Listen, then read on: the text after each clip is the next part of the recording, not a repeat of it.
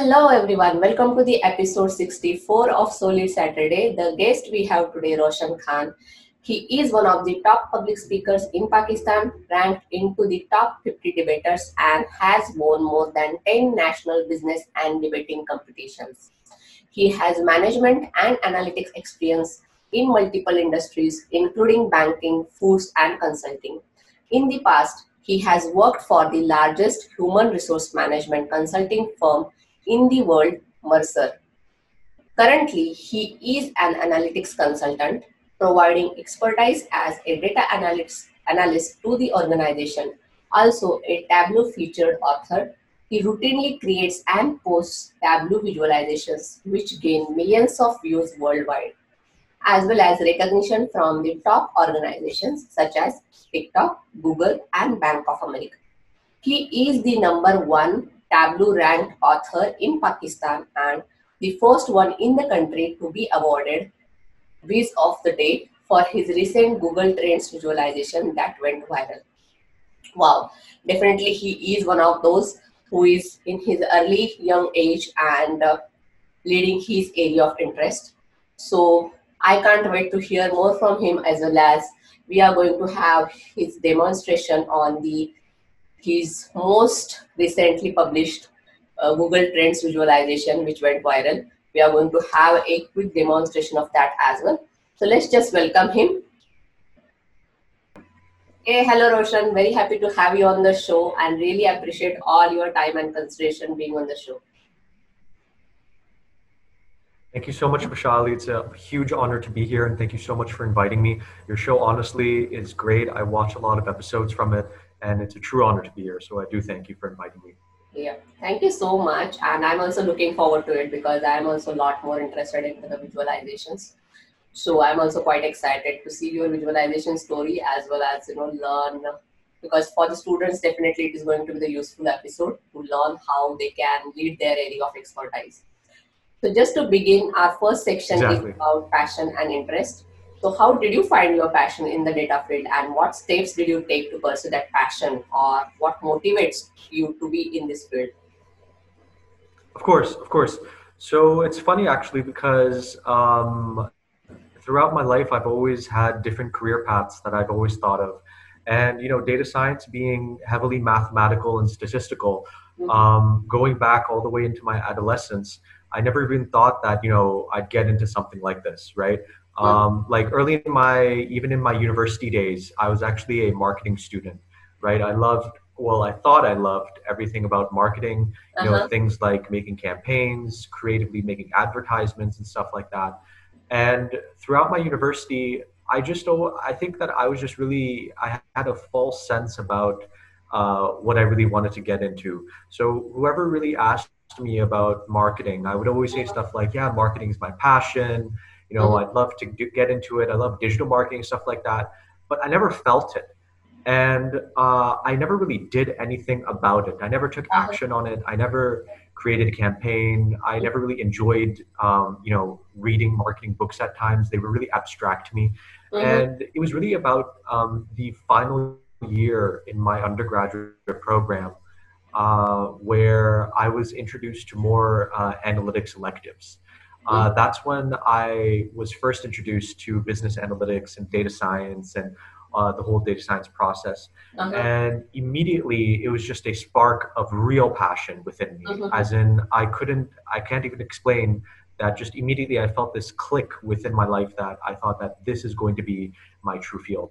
And it really was something that I felt um, with inside of me that's something where I can actually make a tangible uh-huh. impact. Mm-hmm. So it was about studying that first elective in which I studied analytics. And then from there, I took a lot more electives in analytics. And then eventually I graduated with a, uh, undergraduate in business analytics. And then from there, it's just been an amazing journey of, you know, getting into every tool that I can learn within data, doing making an impact in the data science world. I mean, especially making a lot of these visualizations. Mm-hmm. So it's really just a place where um, I found that I can make an impact. And I found that it's something that really brings out something within me to do when it comes to data science. I mean, with marketing, I couldn't do anything, but with data, like almost on a daily basis, I'm like working on a project or doing a visualization or talking with people in data and you know it's, it's it really is for the first time in my life i could really say that i found my true passion and that's Wow. something that um, i can never doubt myself on so uh, i think i found my true calling when it comes to data and uh, yeah that's just pretty much been my journey it's definitely been an exciting one Yes, yes, and that definitely is true. Actually, uh, sometimes you, as you mentioned that you know explore the area, like you know try to understand the basics around it, and uh, you'll find that okay, you would like to learn more. So it is like exactly developing that passion or developing that interest in that particular field starts with the exploration. So that is definitely true. And uh, before we move towards the next segment, actually, I would like to have the demonstration of your Google Trends visualization because that is a lot more Sure. viral Sure. and people are talking a lot more on the social media platforms about it. So, are you ready to give the demonstration to the audience? sure sure let me share my screen Yep, sure. Thank you.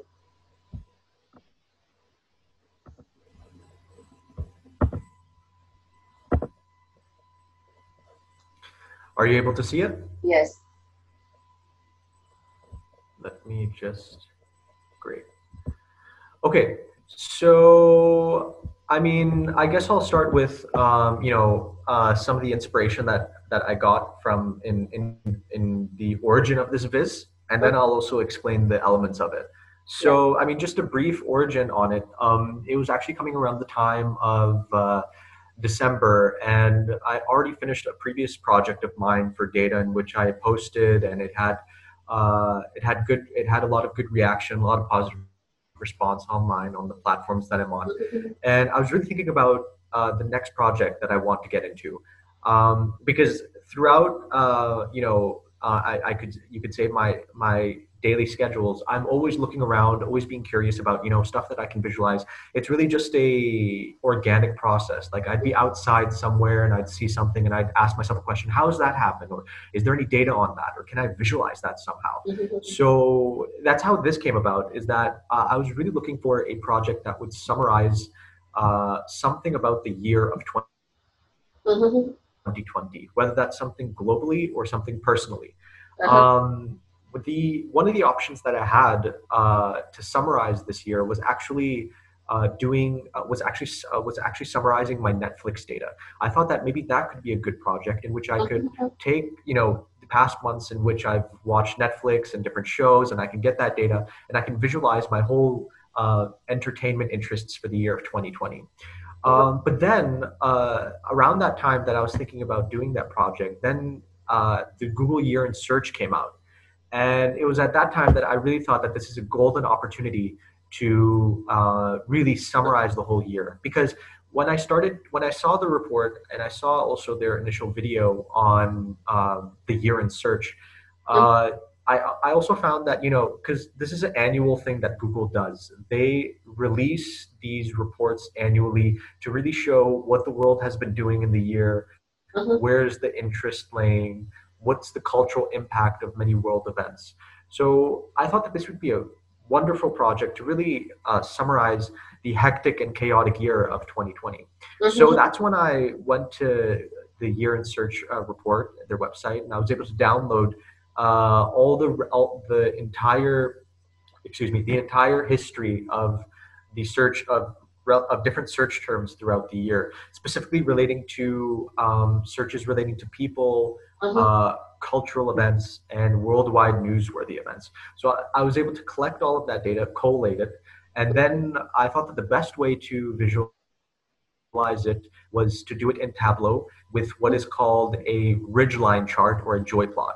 So what you're seeing in front of you, this Mhm. whole chart is actually within the data world. It's actually called a joy plot or a ridgeline chart. And what that basically is is that it visualizes certain dimensions across a time series where you can see all dimensions at once. So at the bottom, you can see, you know, the timeline of 2020 from February 1st to December 1st. And then you can see the dimensions on the left side. And in the middle, you can see, um, in the middle, you can see uh, the, the history of the search term throughout the year. Mhm. So I'll just also go into this a little bit, you know, just to explain to everyone. So basically, again, this is just showing the most popular search terms for the year of 2020. Mhm. Uh, uh, sorry, did that cut out there? No, I can hear Yep. Fine. Like is, is okay. Perfect. Perfect. Great. So basically, uh, so for example, uh, Kobe Bryant at the start of 2020, unfortunately, he passed away. Mhm. And immediately, once his news came, everyone started searching it. So basically, that peak you can see right here is like it went from zero to 100 within a couple of days because everyone around the world was searching about Kobe Bryant Mhm. right? Um, and then the same time, just about two months later, that that is when the same time, just about two months later, that's when the pandemic started to hit. And then that's where you see these huge upticks in the coronavirus pandemic searches and coronavirus and coronavirus update, right? Because the whole world was just searching it. And then throughout the year, you just see similar searches like these. And one major thing that you can see is that a lot of this, um, a lot of the trends throughout 2020 were Uh-huh. influenced by coronavirus. So from February, you know, the, when the pandemic hit, you can see coronavirus symptoms came along. Then people were searching coronavirus. Then people were searching updates on them, and then people were also searching this new variant hoax. I could Mhm. I, I mean, it wasn't a hoax; it was a real thing, but it didn't really seem to be uh, something that uh, would be important on a large scale. Um, and then, because of the pandemic, obviously, all the university students were very concerned about, you know, their online classes. So Google Classroom was being searched, Zoom was being searched as well. It peaked right there.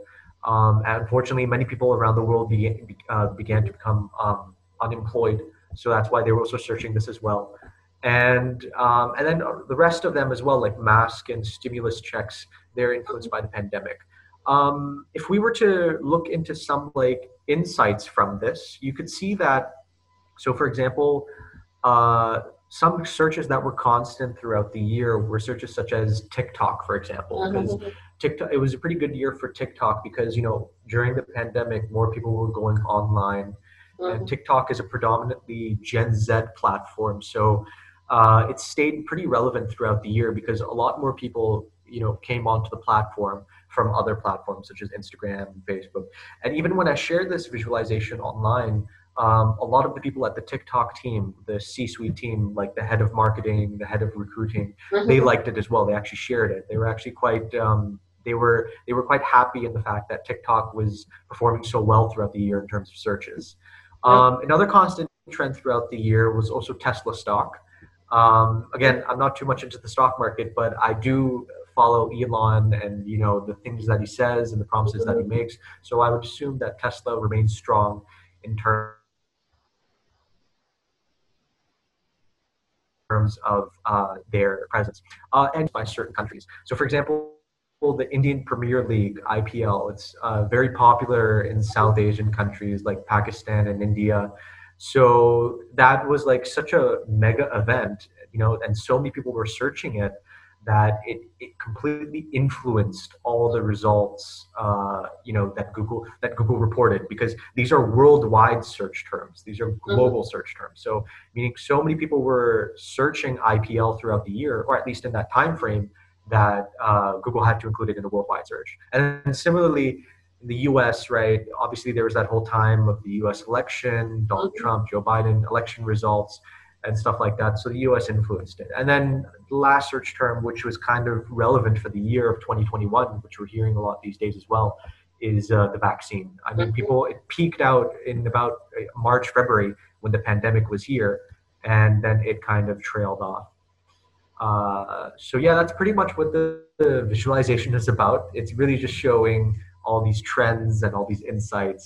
And uh, I did work. Uh, I mean, I did spend time on it when I was uh, making it uh, at the time that I posted. It's actually quite uh, surreal because I really treated this as just another project of mine Mhm. and uh, I really I, I never knew that it would have such a huge um, massive response on a global scale. I mean, millions of people viewed it. It was shared across all platforms. and There was such a huge response. It was featured on Tableau.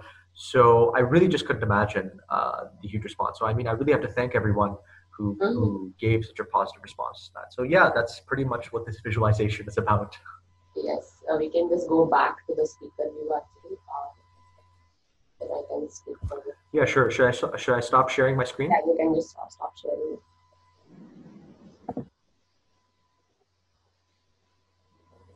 Thank you so much for this quick demonstration. Uh, the way I see it is that you know when you are interested in in any, any area, actually, you keep try to keep finding the opportunity to uh, explore and learn more and showcase your knowledge. So that's what I can see from the Roshan's visualization as well, because he got the interest into the data analytics field and uh, he was looking very active. It is being a proactive to uh, learn more about that area. So that's how he landed up having this idea as well. And uh, see, you can see the outcome as well that uh, it is a lot more popular now and uh, it has got a lot of attention from the people as well as the appreciation as well.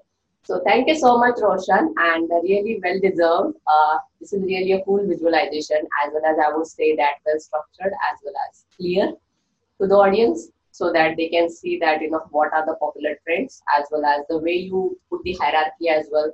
It starts with the year start and it ends with the year end. So it's like you know what are the popular search terms searched in january till the end of december 2020 so thank you so much.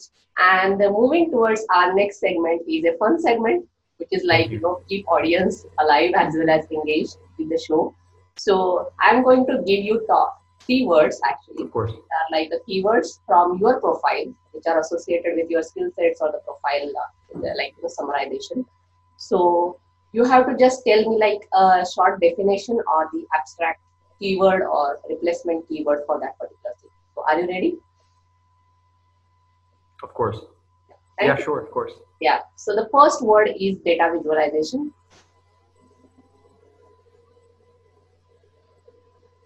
What comes to your mind? I think the first thing that comes to my mind is information. So when I think of the word data visualization, I really think that you know the whole point of data visualization is to convey uh, insightful and genuine information, and it's always about you know uh, exploring and discovering what is unknown or what is not known to people, and um, showing that to people in a meaningful and coherent and tacit way. Mm. And uh, I think that is one of the probably one of the most um, insightful methods that we have available to us to convey information in today's day and age with uh, yeah. the advancement of technology and whatnot. So when you say data visualization, uh, information comes to my mind. Yes, yes, and that's very true actually. When it comes to the info, uh, data visualization, it should be more or like a uh, structured information. So that is true. And the next keyword is Tableau.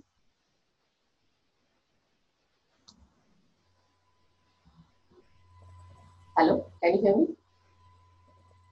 Yes, I can hear yes. Yes, the second keyword is Tableau. Tableau. When you say Tableau, fun is the word that comes to my mind. Honestly, because I've had so much fun in um, using Tableau to work on these projects. And honestly, the interface that Tableau has is so user friendly and it's very fun to use as well. Uh, more so than a lot of these other visualization platforms. I mean, if we look at Power BI, for example, or even if we look at something as simple as Excel, I mean, Tableau was built to be fun. Actually, the the meaning of the word tableau itself is actually it's a French word that means uh, a picture or picturesque description. Mm-hmm. And I really think that um, Tableau as a company, they perfected um, their a visualization software that almost anyone can use. I mean, mm-hmm. it's literally just drag and drop. You can open it up, and it's so intuitive.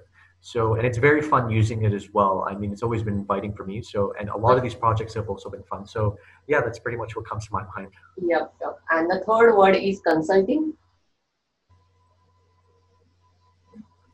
Consulting. So, the word that comes to my mind would be lifestyle. Uh-huh. That's a good one. Um, again, because uh, and it's it's a passion of mine. So, um, I think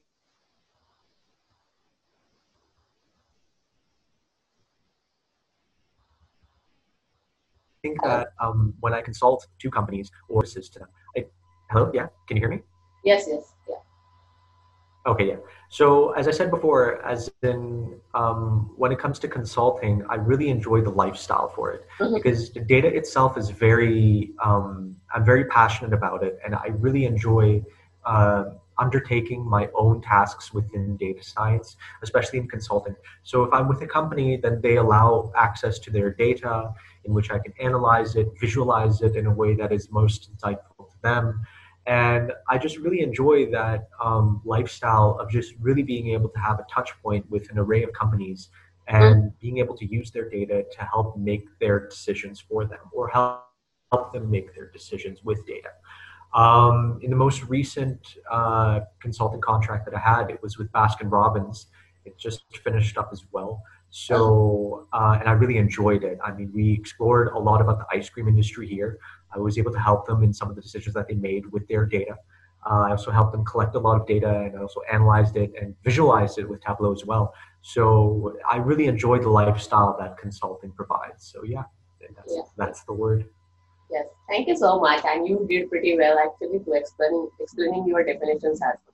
So thank you so much. Moving towards our next section is about exploring your career, work, and volunteering. So the first segment I'm going to touch is that your academic achievements.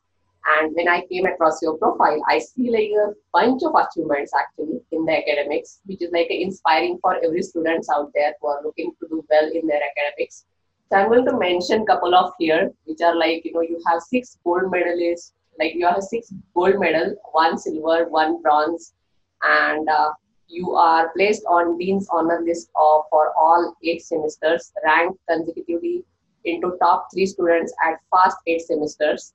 So how did you manage that actually during your academics, like, you know, keeping up to date with uh, your knowledge and learning as well as keeping yourself top of everything? Uh, so I think that as far as if I go back to, um, I think that there was a huge change when I entered the early phases of high school. Um, that is when I started to be a little bit more uh, academically inclined, um, and also quite a little bit uh, competitive as well. But I'm not, I'm not, I don't try to be aggressively competitive, but I try to be competitive with myself, as in to really improve and make myself better each and every day. So throughout my high school years, you know, I excelled there as well, and you know, really tried to be more academically inclined. And when it came to university, um, I mean, that was just completely solidified my entire attitude, my personality, my orientation towards academics, and you know, being a good student and learning a lot. So uh, throughout all uh, my undergrad journey, I just really uh-huh. took it seriously because I thought that this was a huge opportunity that you know it's not it's not that everyone has an opportunity to um, you know pursue education or you know not everyone has an opportunity to to really value their education. So i really thought that it was a huge blessing and a huge privilege. Mm-hmm. so i really took it seriously in all aspects of it in terms of every subject um, every grade that i got um, and i think that it just naturally came about so i mean a lot of people even you know message me up until now and you know they ask about um, especially university students about how to um, be a good student or how to how to uh-huh. academically achieve these days mm-hmm. um, and i really think that is just about setting that goal and having that serious attitude towards academics to mm-hmm. really you know say to yourself that you know i have a huge opportunity to better myself to make myself into something that i probably want to be and not only that but also be better for my family and my community so i mean i now feel that as an undergraduate mm-hmm. um, i'm able to you know be committed to the welfare of my family mm-hmm. and i mm-hmm. really think that down the road i'll be able to find more um, interests or activities in which i could serve the community and that too with data I mm-hmm. mean, I've recently uh, saw a lot of uh, social causes that require, you know, uh, the help of data analysts and data scientists. And I really think that once you um, dedicate yourself to education or you dedicate yourself to a purpose that requires you to obtain education, that you'll not only be able to make something of yourself, but you can make an impact in the world at large, or at least in your community. And it really just makes, it just really makes, um, it requires one person to do that. And so I think that's what's always been driving me. Yeah. So a couple of things that I understood is that you know you said that throughout my life, I've, I mean, I have never had to doubt myself in my undergraduate journey. I've uh-huh. really just had to stay committed to it. Yeah, yeah. Exactly. Being dedicated and just about being motivated for it. yeah yeah So, uh, is, was it like a pure proactive work, or uh, you got inspired by any teacher or the professor during your undergrad? To be honest, I really think that um, yeah, there was definitely moments where I had touch points with a few professors that inspired me and it Mm-hmm. really uh, pushed me to do better. Mm-hmm. And I really have to be thankful to all of those professors who um, always mentored me or pushed me to be Mhm. better. And I think that every student, uh, if there's any student out there who's in university, I would strongly advise that they do find a sensible professor that can really push them towards being, you know, better or push them towards improving their skills or teaching them Mhm. something. And because professors are an equal part of your academic journey as much as you are. So it's definitely been proactive. I mean, there was definitely those instances where you would have, you know, those late nights and, you know, sleepless nights. Yeah. But I mean, that's all a part of the effort. Mhm. Um, so yeah, it's just really being proactive about it, finding good mentors, and really just being dedicated to it.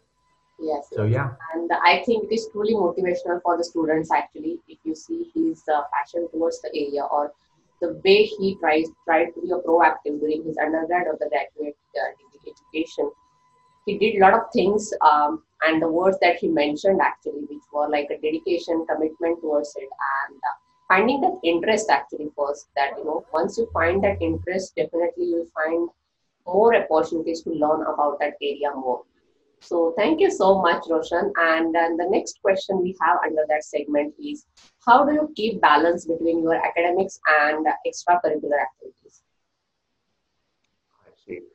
Um, so I, I mean, I've had many opportunities to indulge in um, these extracurricular activities as well. Uh, people, so uh, there's ha- also been students who reach out to me on this as well. And again, I think it really just goes back to having that commitment. But more so than that, I think that you really just have to find um, extracurricular activities that you think would make you passionate or you think interest you. Uh-huh. So I, I mean, I'm a public, I'm a public speaker. Mhm. Um, I love doing stuff in business. I love being connected to things in like talking about the economy or being connected to economics, things like this. So the business world, the data science world, and you know the debating world as well as in public speaking. So there were a lot of opportunities to um, you know indulge in these activities throughout my academic career, uh, such as public speaking competitions, debating competitions, Mhm. um, business competitions and whatnot. So I really think that you just have to find something that interests you, and there could be a wide variety of stuff that could interest uh, any student. For example, um, you know, there's a lot of theater or drama competitions. I mean, if you think that that's your thing, then I mean, that's something that brings the passion out of you, and you should go for that. So as far as I'm concerned, I really think it, it didn't really require as much of a balance for me because I really enjoyed it. I was able to make Uh-huh. time for it. I was able to dedicate myself, go to these competitions, Mhm. win uh, many of them. And uh, at the end of the day, it really contributes to how you grow as a professional. I mean, when I look Mhm. back on it, I don't just look back on, you know, the victory or the achievement. I also look back on how it's, you know, made me grow because I definitely learned something from each of those competitions. So I would definitely encourage um, any university student or anyone in academia to not just you know be dedicated to education, but also uh, go outside your university corridors and find an event, find something that interests you, and that you can be dedicated towards outside of the institution. Yep, yep. And definitely, as it is said that, you know, a person should have at least one hobby because uh, we are not only talking about the career journey, it is about the life journey as well. So when we think about we are satisfied in our career journey, you should have something that, you know, keeps you going as well. So along with the academics, extracurricular is also important because you can build the networking, you can explore other areas as well as you can find that hobby as well. It is not required that you know every passion or the every hobby that you have, you convert that into your career choice. But it's always good Exactly. to have multiple things uh, going on in your life along with your passion. So thank you so much. Uh, one more question we have under that is that you have done a couple of internships actually. So how do you see importance of the internships in your career journey and any favorite project that you did as a part of internship and would you like to share with the audience? Of course, of course. So, I mean, um, again, as far as um, internships or even getting uh, stuff like articleships or apprenticeships, I really think Mhm. that they are a perfect transitional opportunity for students to bridge the gap between the corporate world and academia.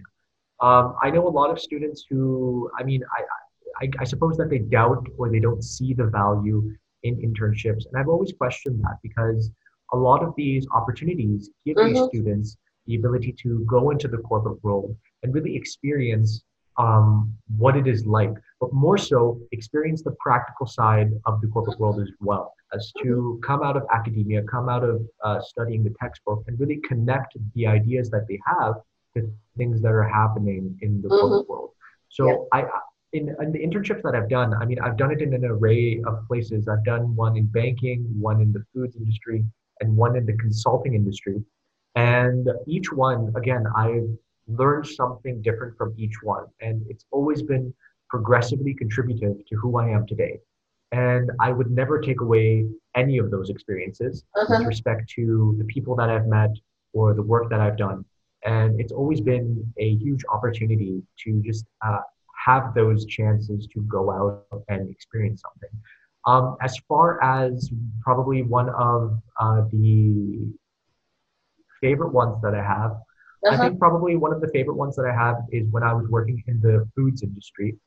Um, I was working at this one uh, corporation. Um, it's called uh, Fauji Fresh and Freeze. Actually, they're a national foods uh, company within our country.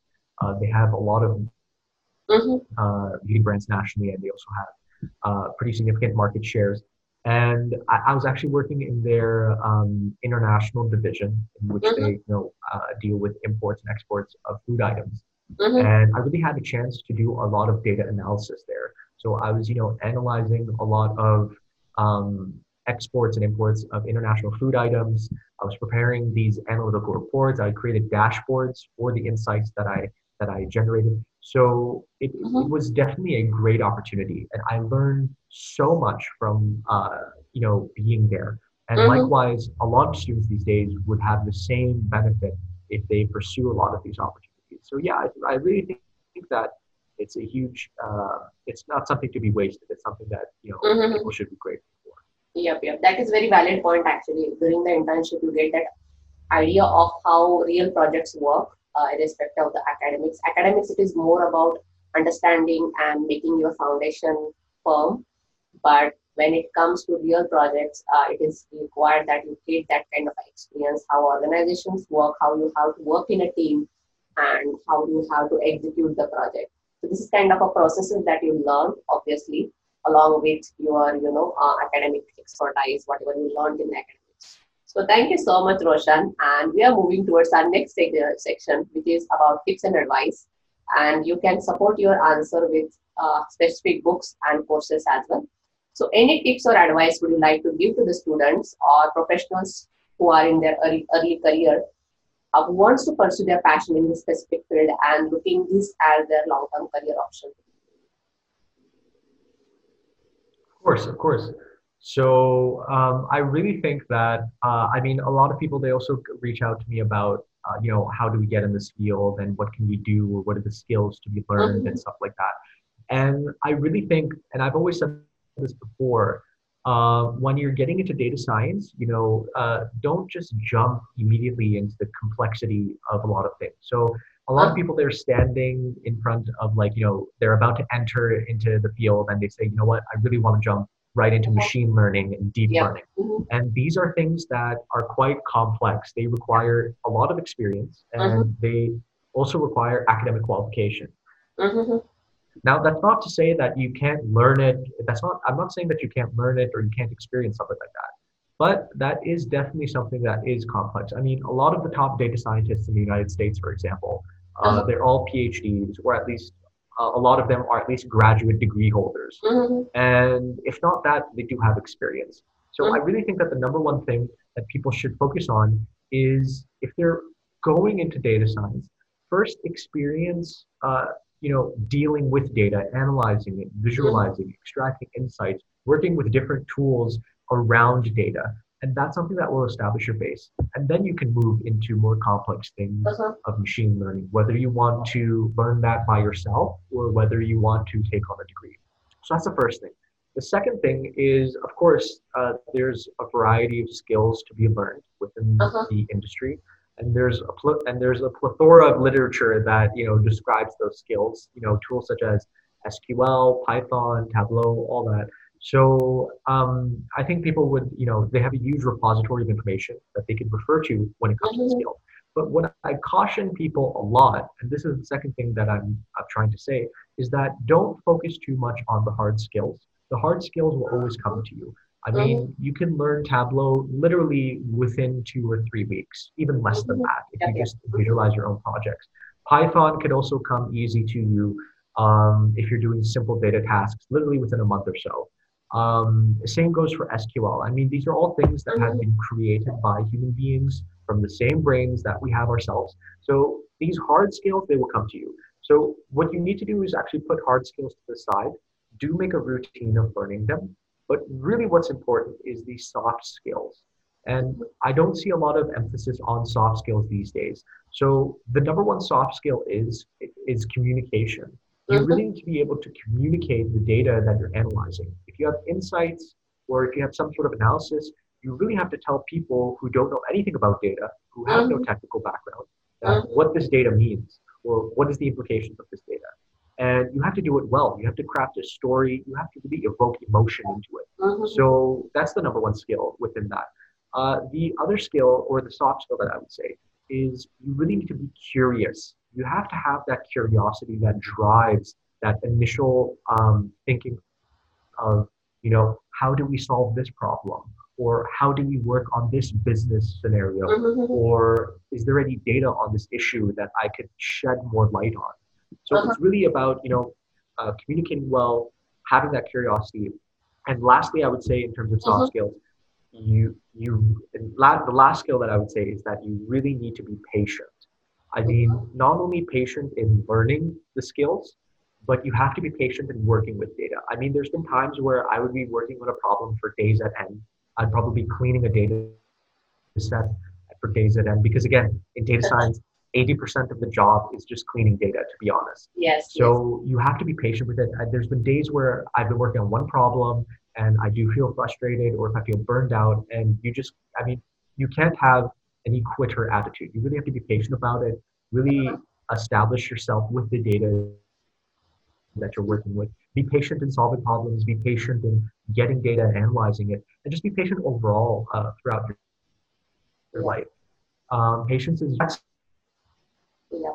basically the pathway that I would say that when you need to go into data. Yep, yep. So patience is the key. That is very true actually, whether it comes to your career journey or the life journey. Any technology that you're involved in actually or any area you're involved in, things take time to stabilize. Everything doesn't come like handy and you have to start from the scratch. So definitely patience Exactly. one of the keys to pursue what you want to. And uh, we are moving towards end of the is this show, which is the leadership. So you already found your way towards the leading your area of expertise. So what is your leadership style, or what kind of a leader you would like to be, and any specific leader that you always follow or admire, and why? So yeah, I mean, this is also quite uh, interesting because I, I've never really thought of myself a leader a few years back. I mean, I always thought that you know that's something that I would probably experience later on in my life. And as far as the data science industry is concerned, at least within my country, because I think that I've uh, solidified myself as one of the top voices for data science within my country, Mhm. and uh, with that comes a lot of responsibility because you know a lot of people reach out to me on a daily basis asking for help asking for advice and they really are i mean in their own journey at times they get lost about what to do what not to do how do they get a job how do they go further into data Uh-huh. and I really feel that it's a privileged position. Um, it's a privileged position of leadership to be able to uh, lead or guide people into the Mhm. industry or influence their thoughts. Yeah. And uh, I mean, I, it's not, it's something that I never thought would happen to me. But as far as you know, some of the, uh, some of the interactions that I've had with people, um, over the past uh, several months, Mhm. uh, I really think that I've just been focused on, you know, helping a lot of other people to come to the industry and helping them grow. And I think that that's that's probably as far as my career has been up to this point. I think that's at the foundation of leadership. That Mhm. as long as you invest yourself into other people's growth, not only do you grow, but they will grow as well. And I really think that if you are able to help or guide people to Uh-huh. what they want to get done or the stuff that they want to do, um, I think that's at the essence of uh, leadership. Mhm. And I really think that uh, it, it's just on this basis of really just interacting with people and helping them and advising them. Mhm. Uh, as far as a specific leader is concerned, um, I really don't think that I have developed or I have had some sort of affinity for a specific role model yet. I Uh-huh. think that maybe that's something that has yet to come. But Mhm. I do know that, um, I mean, for me, for me, I mean, this might seem a little bit corny. At least for me, um, uh, my mother has always been a good leader. Uh-huh. Uh, my parents and whatnot. So I really think that they serve as a role model to, um, Mhm. uh, you know, some of the leadership qualities that I would adapt. Mhm. And again, it's only at the core of that is really just helping people, uh, getting to where they want to be, being in that privileged position, and really guiding them. Uh, and at the end of the day, that's a blessing that um, only few people have to be in that position. So yeah, I think that's what my leadership style Yeah, is. definitely true. Actually, service leadership is something that people always admire. So thank you so much for. So that's about Roshan Khan and the way he found his way to lead his area of expertise. Before we close, I'm going to read out a quote which says, "Most strong leaders have a combination of all these qualities."